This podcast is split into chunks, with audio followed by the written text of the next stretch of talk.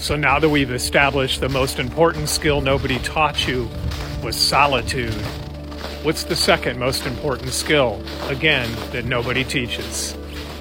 Silence. Silence is powerful because it puts you in control of the conversation, ironically. Watch what happens when you become silent while someone's talking. Often the other person will become calm, knowing that you're now listening and tell you what really matters. The ego likes to blurt out, and so silence protects you from that.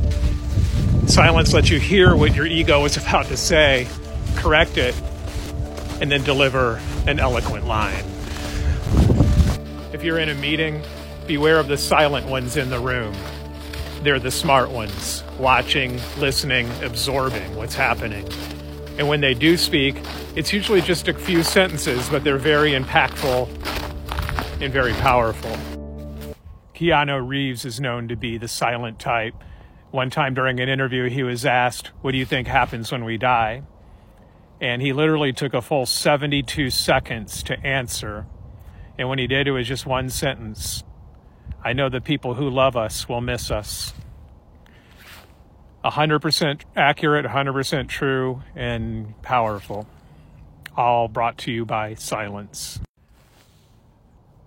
like in our first part, silence will let you hear the water even when it's frozen, the trees even when they're just silhouettes, and the sky even when it's just quiet.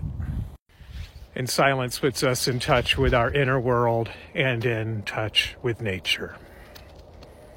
And just imagine how much energy we gain by not talking too much, but by listening absorbing those echoes of silence.